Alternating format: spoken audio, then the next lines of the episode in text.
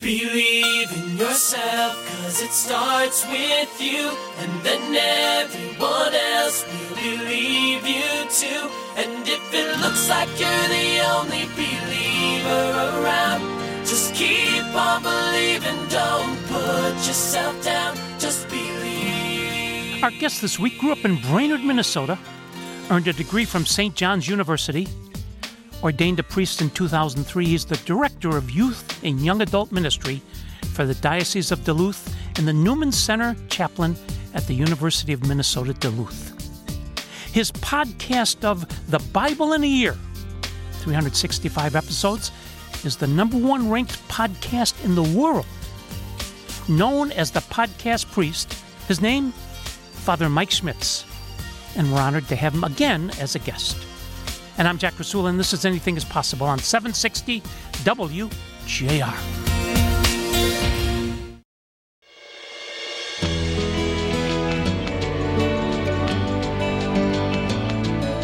I'm Jack Krasula. This is Anything is Possible, and we're talking to Father Mike Schmitz, affectionately known as the podcast priest. Father, welcome back. An honor to have you. Thanks, Jack. It's an honor to be had. I appreciate it. Can we start by you leading us in an opening prayer this evening? Oh, absolutely. Let's do it. We'll pray. We'll pray in the name of the Father and of the Son and of the Holy Spirit. Amen. Father in heaven, uh, we give you praise and glory. We thank you. We thank you for the gifts of this day. We thank you for the gift of this season of thanks. We ask that you please, uh, in the name of your Son, Jesus Christ, receive our thanksgiving, receive our praises. And we ask that you please, in the name of your, your Son, Jesus Christ our Lord, that you continue to bless all of us, but especially, Lord, in this season of giving, this season of thanksgiving, the season of praise and thanks, that you bless those who go without. Uh, this day. We ask you to please take care of all those who are forgotten, those who are unnoticed and unknown. We ask you to please bless and send your Holy Spirit upon those who are, are lonely and who have no one with them right now. Please fill them, fill their hearts with joy, fill their hearts with with knowledge of your love and of you, because you are always present, Lord God. You never leave us, you never abandon us. We make this prayer in the mighty name of Jesus Christ, our Lord. Amen. In the name of the Father, and of the Son, and of the Holy Spirit. Amen. Thank you, Father. All right, let's go back to Brainerd, Minnesota. Your childhood, Yeah. three sisters, two brothers, mom and dad. Talk to us about growing up in Brainerd, Minnesota, please. Yeah, it was it was great. It was it was a gift. It was huge. Uh, so if you know anything about Minnesota, which not everyone does, uh, but the Brainerd Lakes area is, is the lakes area. Minnesota is known as the land of ten thousand lakes. I know you know about lakes. You guys have a lot of Great Lakes. we have one Great Lake, uh, Lake Superior, but uh, but the the Brainerd Lakes area is like the tourist area of Minnesota. And so if anyone lives in the Twin Cities, they like on the weekends in the summertime they drive north to the to the lakes. And I was so blessed to be able to live there because uh, so my, actually my parents my my parents met when my dad was in college, my mom was in nursing school, and uh, they both grew up kind of the metro area. My mom grew up in the Twin Cities, and my dad grew up south of the Twin Cities. And when he got done with residency, he's he was an orthopedic surgeon. Uh, in Chicago at Cook County General Hospital, they uh, decided they wanted to move back to Minnesota. They did not want to live in the Twin Cities, and so they just asked each other, "Where did you Where did you guys vacation when you were kids?" And they all they both vacationed in the Brainerd Lakes area. So they said, "Why don't we just start our family and raise our family where we used to love to vacation?" So they moved us up there, and uh, I was raised in the place where people like to vacation. That was my home, and I just I'm grateful to my parents and so grateful to the Lord for that alone. I mean, there's other things, other gifts about you know growing up with my as a child of my parents and a sibling to my siblings, but uh, that was one gift. I quote you now Though raised in a Catholic family, I was largely indifferent about Catholicism until a particular experience of confession at age 15. Yeah, Please. Yeah. So what happened to you, as, I, as you mentioned, uh, I, I, would say, yeah, indifferent, or even, you know, sometimes, sometimes I remember being kind of antagonistic in some ways. In fact, there was a there a, a woman who taught at our elementary, our Catholic elementary school, and she, at the time when I was there, she was just a sub, and but she reminds me regularly. She reminds me that when I was maybe I don't know fifth grade, sixth grade, somewhere in there, uh, she had subbed for us, and she put on some Christian music, and uh, in in the classroom, you know, just to kind of like background while we were studying or doing homework or doing crafts, whatever it was. And apparently, she reminds me of this. She says that I looked up to her and said, Ugh, this isn't that Jesus freak music, is it? And she was like, What? And apparently, because I've never heard that phrase in my life, uh, but I used it. And and she and she she's like, yes, this is Jesus music. This is the, singing about Jesus. And she uh, and apparently I was disgusted by that, you know, my, my sixth grade self. And she said, you better be careful. I Jesus, he's he's got his hand on you. He's he's got his eye on you. You're, you're gonna he's gonna get you one day. And I was like, no way, kind of a thing like that. Know, she reminds me of this because I have had almost all of her kids have been part of our youth program over the last uh, you know 20 years. And so I am grateful that she reminds me of this because, yeah, as you said, I was indifferent or antagonistic to the faith. But then there was this moment, and it's a moment of grace because I was about, as I said, as you said, about 15 years old, and it was kind of out of nowhere. I mean, it was almost like one of those situations where you use the phrase apropos of nothing, where it was just, I was just living my life, and all of a sudden I had this deep and real, profound awareness of my own sin. It wasn't even immediately awareness of God's goodness. Wasn't necessarily an awareness of God's grace. It was awareness of like, oh my gosh, like it what what it was was I, I, I knew all the commandments because I went to Catholic school. We went to Sunday Mass every Sunday. But all of a sudden, it was wait a second. That's in that's in my heart. Like that's something that I've done, and, and it changed everything. I remember my immediate two thoughts were, oh my goodness. Um, well, first was, oh my gosh, I can't save myself. I need a savior. And then it was like, ding, you know, what they've been telling me my whole life all of a sudden became very, re- very relevant to me. And then the second thing was I need to pray and I need to go to confession. And so the prayer thing, a whole nother story. But the confession thing, I had, um, I didn't know the rules. I just, I knew, I didn't know you have confessions on Saturdays.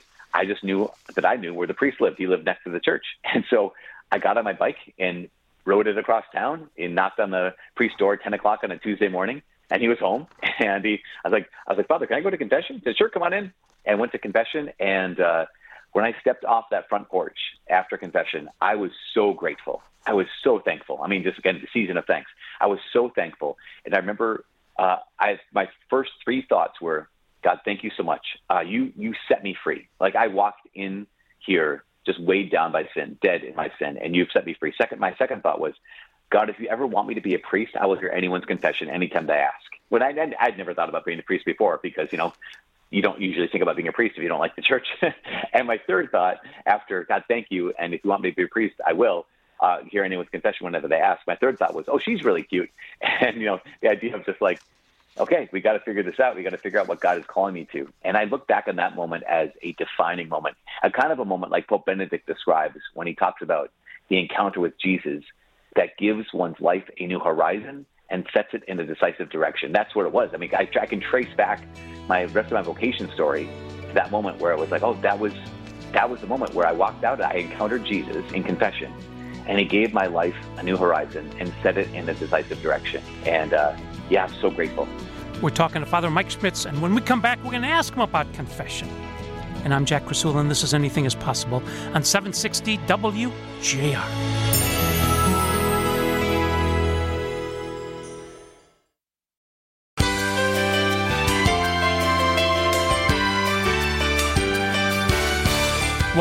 Anything is Possible. I'm Jack Krasula.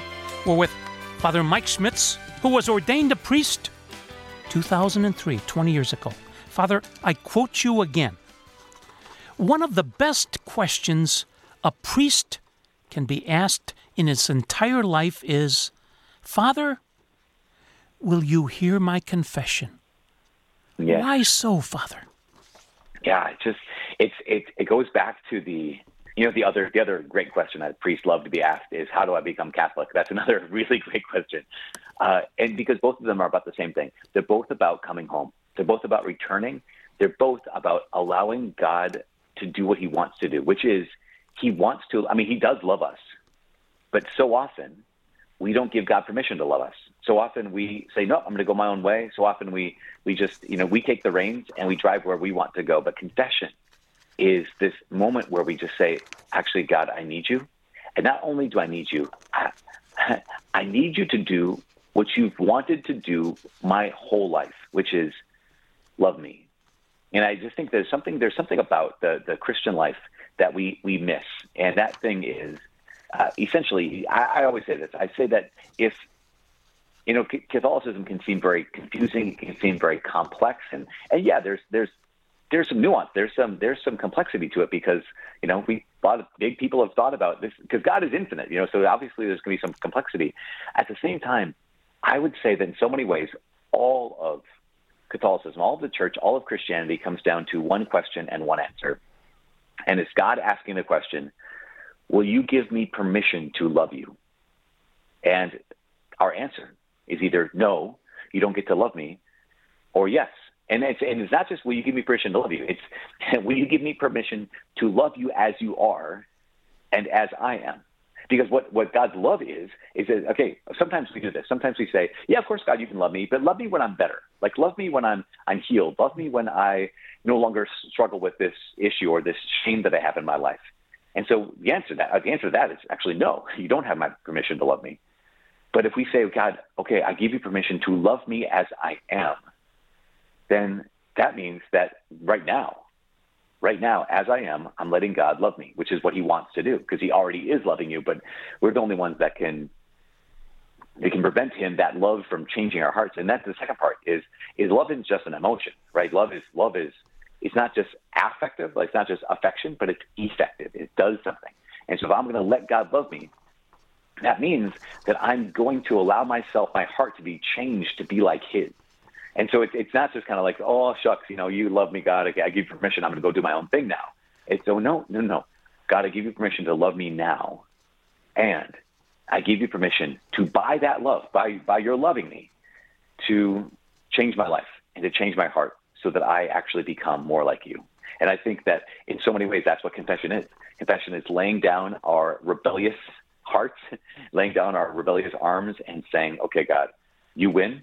I give you permission. And the last thing here, I just would say this. So often we go into confession and our mentality, when we do go to confession, our mentality is we're begging God, okay, God, give me one more chance. Give me one more chance. I'll do better. And the reality is when we go to confession, it's actually God who's asking for one more chance. It's God who's saying, give me one more chance. Like, just let me love you. Let me heal you. Let me lift you up. And so when we go to confession, what we're saying to God is, okay, God, um, yes, to his to his request, to his his asking us to give him one more chance. You've been a salesman for God for the last 20 years as a priest. Yeah. 20 yeah. years times 365 days is 7,300 days that you've said daily Mass, and you've raised the body and blood of Christ each time, each day.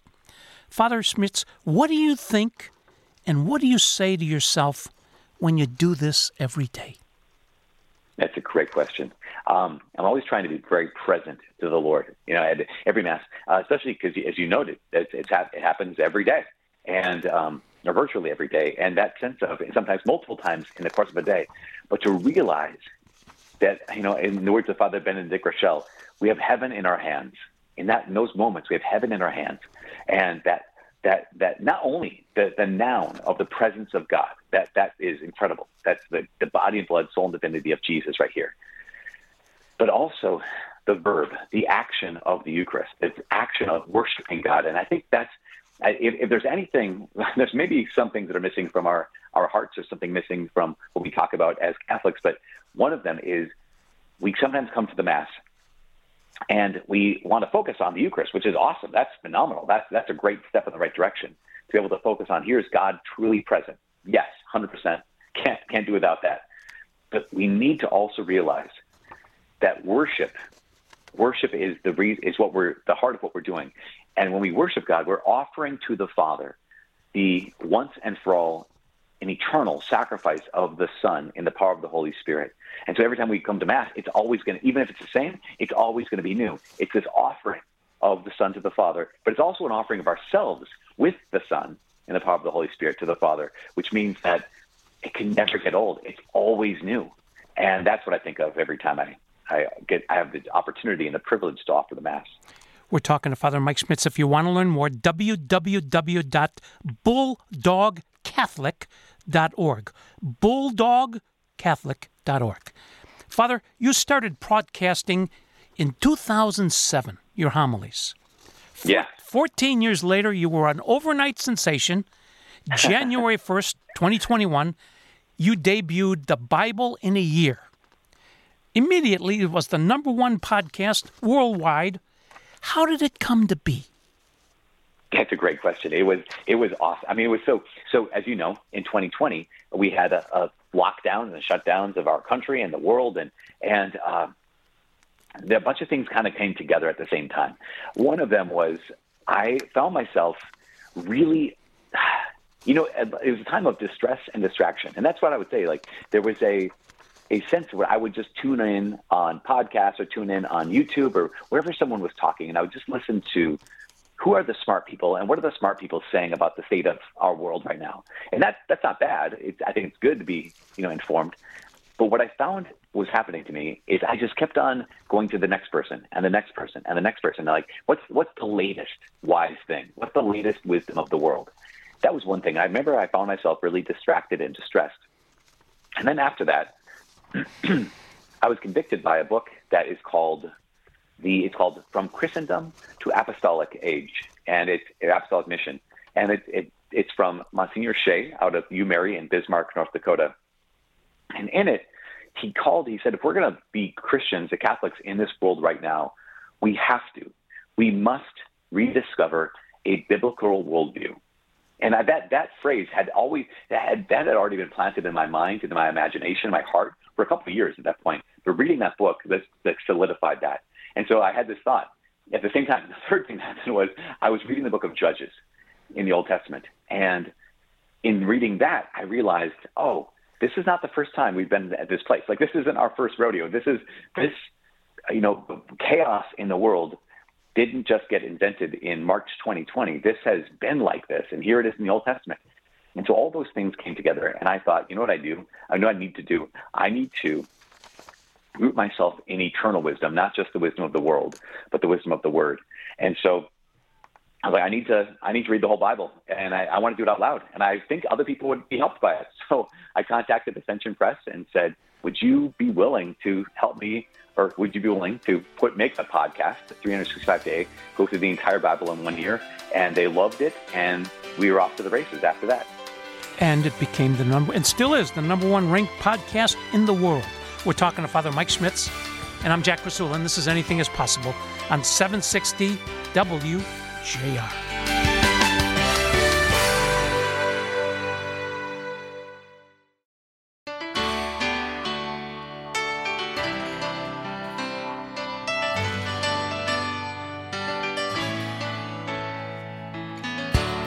This is Anything is Possible. I'm your host, Jack Krasula, with Father Mike Schmitz. If you want to learn more, www.bulldogcatholic.org.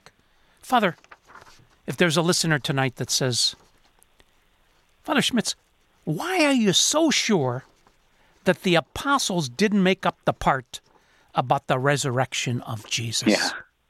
I, you know, I, I get that question a, a, bit. You know, I work on a college campus, and uh, that's what the bulldog means. So, bulldogcatholic.org is uh, the University of Minnesota Duluth Bulldogs. That's that's the mascot. And so we're the Bulldog Catholics. Sometimes people say, like, is it because you're really tenacious as a Catholic? I'm like, I don't know, maybe, hopefully I am, but mostly because, or all because of the fact that we're on the college campus, and because I'm on the college campus, people ask the big questions, and some of those big questions are, how do you know?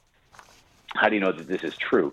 Because as I will remind them and anyone who listens, the only reason, the only reason to believe anything is because it's true, not because it makes us feel better or because it makes us act better, because it's true. That's the only reason to believe anything. And so, how do we know that Jesus is who he says he is? And we point to not only the miracles of Jesus, we point to the prophecies of his life and birth and death and resurrection, but also that that event, the resurrection. And so, the question is, how, like you said, how, why would we how do we have any evidence that this is true? Well, one of the things is it's the most attested to event in ancient history. It's the single most attested to event in ancient history is the resurrection, and then that that that's saying something. That that's well documented. But you'd say like maybe they lied about it, and and the big question, the big thing with that is we have to, from a human perspective, from a psychological perspective, and just again a humanistic perspective, we'd say a couple things. One, if we look at the character of the apostles before the resurrection, after the crucifixion, but before the resurrection, versus the character and the actions of the apostles after the resurrection, it looks like the behavior and the character of two completely different groups of people. before the resurrection, but after the crucifixion, they are hiding. They are locked away. They are they're they're timid. After they claim that Jesus appeared to them, they are completely transformed. They are bold. They they don't they don't they no longer fear imprisonment. They no longer fear being disgraced. They no longer fear death even.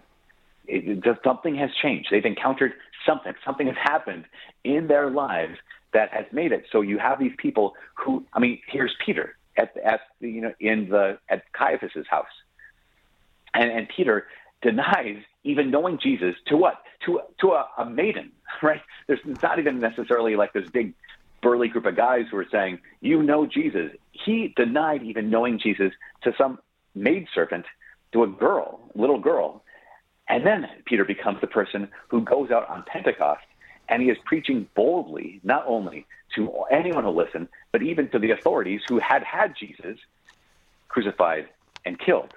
So he's transformed. Another thing we'd say is like, okay, maybe, yeah, but maybe they just like wanted to cash in on the lie. Maybe they were just really bought into the lie. You say, okay, well, what, what did they get from the lie? Did they get wealth? No, they got poverty. Did they get uh, long lives? No, every one of them, every one of them died young by martyrdom, except for John. And he died as an old man, but he was tortured a number of times and exiled a number of times in his life. So he didn't get uh, wealth or fame. Did they get fame? No, they didn't get fame. Did they get an easy life? None of them. What did they get? They got none, none of the things that anyone would tell a lie for. And the last thing, the last thing I think is so compelling is connected to this. You know, one of our one of our young our, students uh, said this. He reminded me of this this last summer. He said, someone, anyone, many people might die for what they believe in. That's true. I mean, you could have martyrs in any faith. Someone can die for what they believe in. But he said, but no one dies for what they know is a lie. No one dies for what they know is a lie. And every one of the apostles claimed that they had seen Jesus die, and they claimed that they had seen Jesus risen from the dead, completely transformed, alive like no one ever has been in the history of the world. They claimed that, and if they were lying, no one would die for what they knew was a lie. They, but they, they, and they didn't. They died for what they knew was true that Jesus Christ had truly been crucified and died, and that Jesus truly had been resurrected. We're talking to Father Mike Schmitz, known as the podcast priest. Father, tens of millions of people have listened to the 365 episodes Bible in the Year these last two plus years. But what has the Bible in a year taught you, Father Mike Schmitz? Oh, it's so good. Oh, it, that is a great question because it's I, have learned so much. Uh, I mean, there's some things about the Bible because I've, I've studied it ever since I was that high schooler who had gone to confession at 15. I've been reading the Bible ever since then. But there's something about about we, I think we know this that, that when you get to just be the student in class, you get to kind of you get to speak through some things, right? You get, when you're the student, you sometimes get to oh yeah, that's neat, but you don't really necessarily always pay super close attention. When you're the teacher, you have to know it. Like when you're the teacher, you have to like dig down deeply to make sure that you understand what is being what, what you're saying. And so that's one thing for me. I'm so grateful, so grateful to the Lord for uh, inviting me, asking, letting me be the one who was able to not only narrate the Bible, but also make some commentary on it. Because every day when I sat down to record, I was like, okay, I better know this. I better know what this, what the Word of God is saying, because what I say is going to be recorded, and I want people to know the truth, not just my opinion about this whole thing. And that was so good. Another thing that was, uh, two more things that were, were striking for me is I would say I probably had read through the whole Bible by that point, but I'd never read through it in the way that we did in the Bible in the year, um, where it's like whole books all at once. That for me was was so good on a number of routes. Uh, one is because the prophets, if you ever read the prophets, they kind of what they're saying sounds really the same. I mean, if you read chapter one, you read chapter sixty-one, it's kind of like, okay, I guess you're still kind of saying the same stuff, but when I had to dig deeply into the prophets and realize, okay, what are they saying? What are the subtle differences between chapter 1 and chapter 61? That was so good for me because I knew God's word is powerful and effective, living and effective, but there's something about needing to figure out what's being said that was helpful for me. And the last thing that I think I discovered was obviously 73 books of the Bible. I knew that there are a bunch of different authors. I knew that intellectually, but I kind of assumed that you pick up the Gospel of Luke, you pick up the book of Maccabees, you pick up the book of Joshua, and you think, well, I'm reading the Bible. It's all the same. But when you read them back to back to back to back to back, you catch on the subtle nuances in writing styles of all of the different authors. And that, I'm really grateful for that because it's a small thing, but it's something that was really striking to me and reminded me of the fact that, yes, like the Second Vatican Council said in Dei Verbum, on the divine revelation, document on divine revelation, it said that that God is the primary author of Scripture, but He made use of those human authors in a true way, so that it can truly be said that those human authors truly are the authors as well. We're talking to Father Mike Schmitz. January 1st is a new year every year. In 2021, he's, he debuted Bible in a Year. January 1st, 2023, he debuted the Catechism in a Year. When we come back, we'll talk about the newest marathon effort that he's done. And I'm Jack Rasul, and this is Anything is Possible on 760 WJR.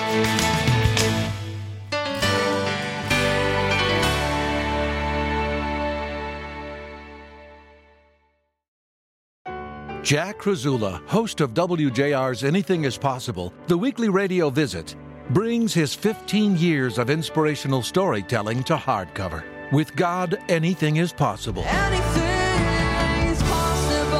15 of Jack's more than 750 tales of defeating odds and achieving the extraordinary. Like Bob Woodruff, whose job covering the war in Iraq nearly cost him his life. And Nick Vujicic, the limbless evangelist who has stunned millions with his message of acceptance and grace. With God, anything is possible. Order now while signed copies are still available at trustinusllc.square.site. That's trustinusllc.square.site. And as Jack says, Make it a great week because with God, anything is possible. Spohom. Anything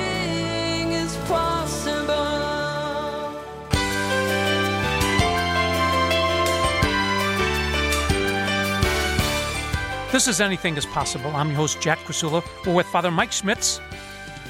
He's got a new mission to build some housing and a chapel on the University of Minnesota Duluth's campus. If you want to help him, www.bulldogcatholic.org.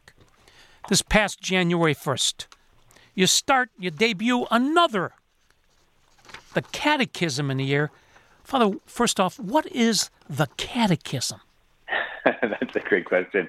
Yes, the Catechism is uh, a summary of the Catholic faith, and so there have been a number of a number of universal catechisms over the course of the years. That just here's a summary of uh, ca- capturing.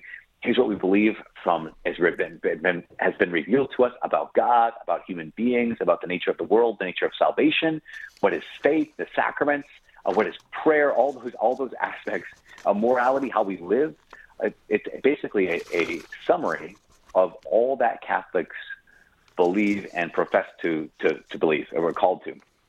And so in the 1990s, there was a culmination of years and years and years of church expert, experts and theologians and teachers coming together and creating a new, the newest universal catechism since the Council of Trent, which is saying something. It's 500 years old.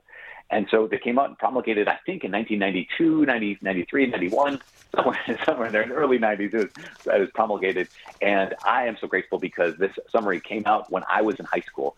And uh, it just, it's, so it's been with me basically my entire life, my entire adult life. And uh, yeah, this, this summary of the Catholic faith given to us by the church. All right. A year ago, August, you came to the Shrine of the Little Flower Basilica, standing room only, 2,400 plus people, on a Wednesday night, and you spoke about theology of the body. This past August, we go to St. John's Resort, Plymouth, standing room only, 900 plus people. You talked about the four pillars of the faith. Each time it was loaded with young people, Father, 35 and under. The vast majority of the people were kids. That's impossible. How do you explain it? Yeah, I, I think I think one one explanation is that the human heart is the same. You know, we live in a in a new kind of world. We really do, and and yet the human heart remains still longs for truth, still longs for goodness, still longs for beauty. We still long for hope and meaning. And those those to think about, pause on those last. We long for hope and we long for meaning. And that the recognition is that we can't. I mean, we can make it through life uh, by pursuing our own success. We can make it through life by pursuing what we think is going to make us happy. But ultimately, we we know that if I if there's not an overarching meaning that's bigger than me, if there isn't a, a story that's bigger than just my story, then then why even live my story? And that and that's that's that's part of the again the human heart knows this, even if we don't always articulate it like this. If it's just you know someone says just live your story, that's what matters. You're the only one. You're the only life that that can be yours. You're the only you that's ever been. Like yes, that's true. But if there's not an overarching story, if it's not a bigger story that my story is part of, then I realize that, oh, how do I make sense of the difficult parts of my story? How do I make sense of the grief that's in my story? How do I make sense of the suffering that's part of my story? And so I think what resonates with so many young people is the sense of, wait, there's, there's a bigger story. And my story actually fits into this bigger story because there is a God who knows my name. There is a God who has made me on purpose, and He's made me for a purpose. And so whenever someone comes along is able to reveal that, just or tap into that and just kind of touch on that, there's there's a response. And so that's what I, what I what I found so often with our college students, with our I, I'm also the director of youth ministry for our diocese up here in Duluth, Minnesota, and and so when we tap into that. There's this again, some not there's not always a response, right? Because sometimes people say, no, it's my story. I'm going to live it the way I want to live it. Because that's the reality of the human heart as well. But when they are invited into the way to realize there's a story and there's a God who loves them, who knows them, who made them on purpose and for a purpose, I think the response is so powerful. Are you telling me, Father, that God truly knows me and that Jesus died for me?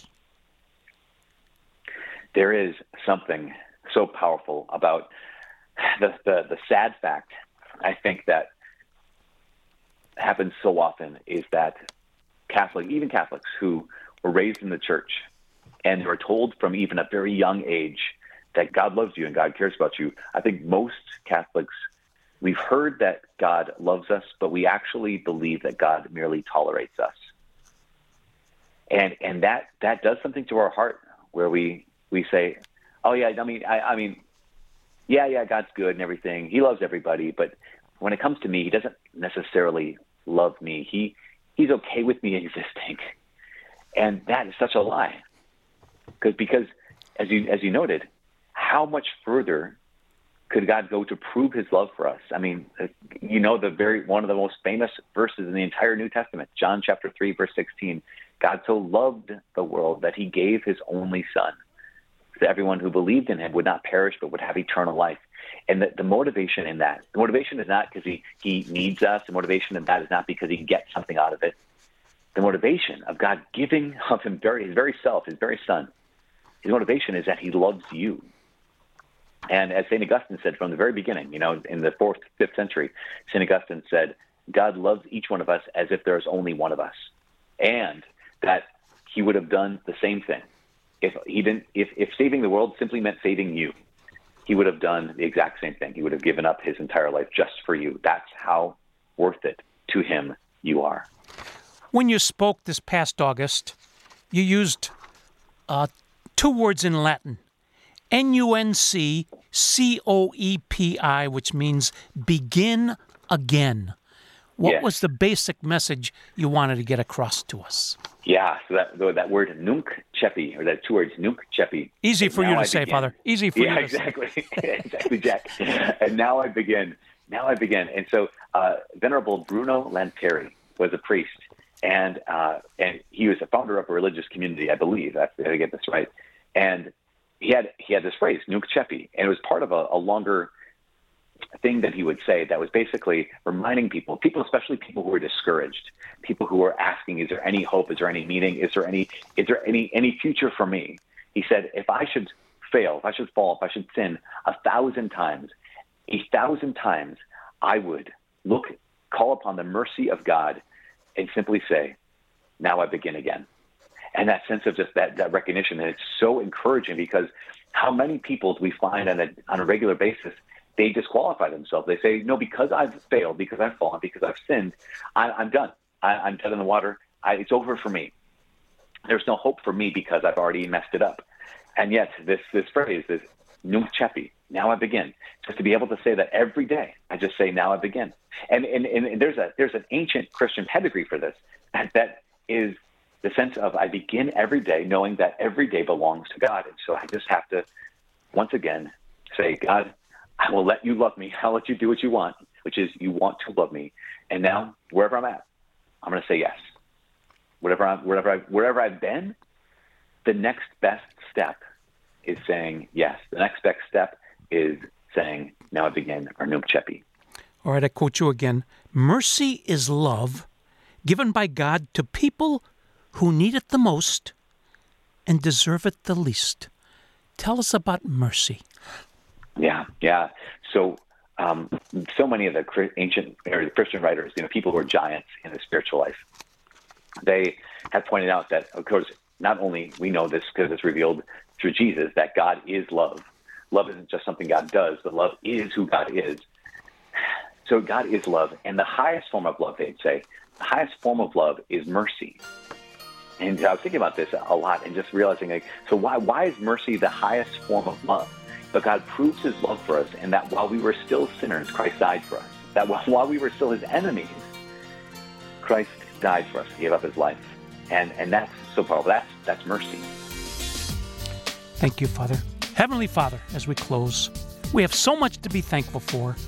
One of the best is for giving us the world, Father Mike Schmitz and his ministry. Keep up the great, great work, Father. Thanks, Jack. I really appreciate it. Please join us next Saturday. Until then, I'm Jack Krasula. Thanks for listening and make it a great week because with God, anything is possible. Spahom. Believe